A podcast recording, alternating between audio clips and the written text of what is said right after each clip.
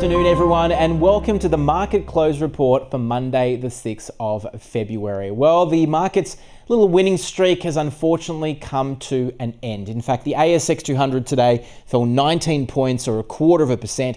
It means that we finished the day at 7,539. The All Ords was down about 25 points or a third of 1%. Having said this, if we look at a chart over the course of the day, things were relatively volatile. We started off the day in reasonable shape. We're actually up as much as a tenth of a percent at one stage. The main reason for that was at around 10:30 a.m. there was some news that broke on one of our big gold miners, and that seemed to really push the market higher.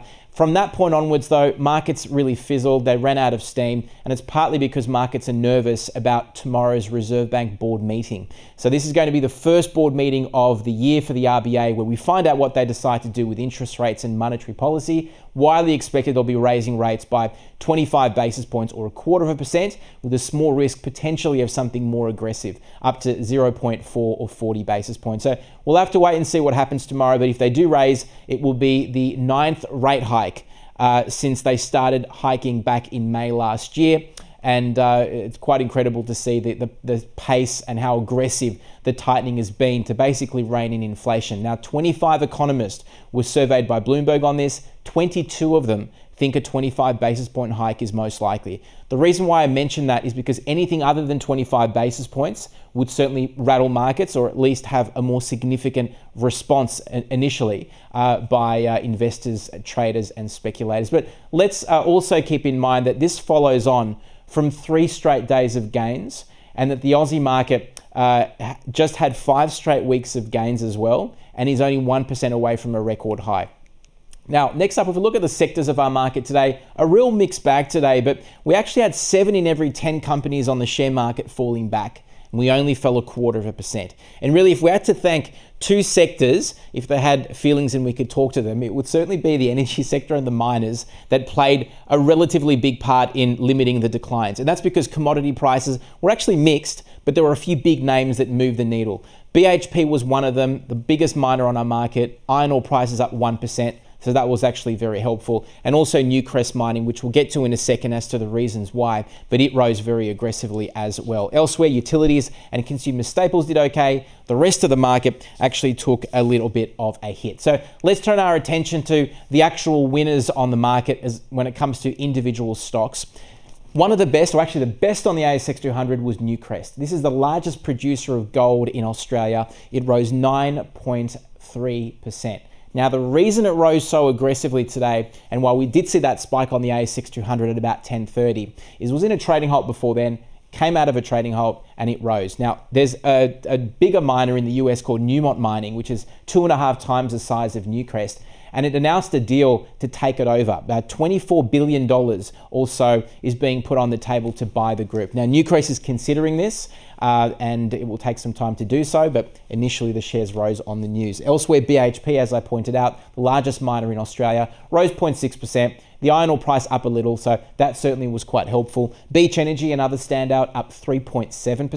Now, the interesting thing there is that the oil price on Friday actually declined quite heavily, but Beach Energy was one of the standouts on the ASX 200. One reason is that there was actually a key contractor uh, that essentially has become insolvent, uh, but they've managed to find a replacement. So they're keeping that project alive. They still think that first gas uh, should actually uh, come through towards the end of the year, so its stock rose. And finally, Whitehaven Coal one of the big coal miners up 2.9%. So, you know, coal miners are still making a number of times more money from each ton of coal that they're selling compared to, you know, um, a pre-Ukraine war period. If we look at the losers on our market today, though, Nick Scali was one of the worst. Not a huge company, but the furniture group was down about 13%.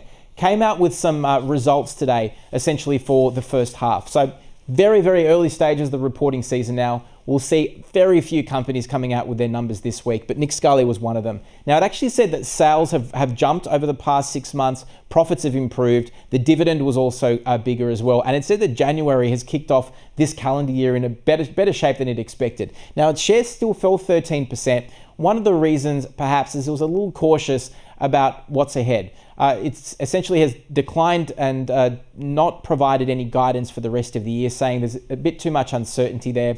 the next three months are going to be critical, according to the group, to determine you know what this is going to look like. Interest rates have been rising a lot. Consumers might start raining, um, tightening their belts as well. Commonwealth Bank down about a third of a percent today. Not a big decline, but it is the second largest stock on our market, and it did hit a record high on Friday as well. And Sezzle down three percent. Not a great day for the buy now, pay later stocks. Zip was also down about uh, 2% as well. What seemed to impact that sector today was OpenPay.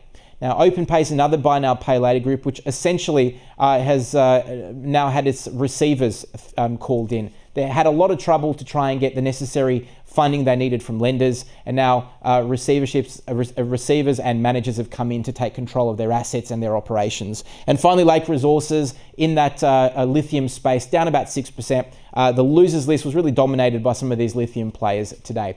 Now, if we uh, cast our eyes towards the Aussie dollar, the Aussie's actually strengthened today, but it did fall back compared to where it was in the tail end of last week. One of the key reasons why the Aussie has fallen against the US, at least from where it was on Friday this time, is we had an update on US jobs, which was much stronger than expected. Three times as many jobs were added in the United States in January than anticipated. The reason that's important is because uh, markets have become nervous that it could just mean that maybe the Fed has more work to do to raise interest rates. So every time we get a very surprisingly strong update on US the US economy, markets are probably going to react negatively to that. Now, the Aussie today at least did strengthen though to 69.3 US, but it was above 70 uh, on Friday. The Aussie is stronger against the Kiwi, the yen, the sterling, and also the euro. Now, looking forward um, tonight, there'll be a few bits and pieces um, out there. Um, probably nothing really significant to move markets, but we do have Activision, Blizzard, and Pinterest releasing some results. We've got the uh, UK Bank of England uh, Governor Bailey speaking as well. So anytime a central banker speaks, markets pay attention. But tomorrow, without a doubt, the Reserve Bank will pay will be the most important thing. Markets might be a little jittery ahead of that decision, but a quarter of a percent hike seems most likely at the moment. On that note, everyone, enjoy the evening. We'll do this again tomorrow.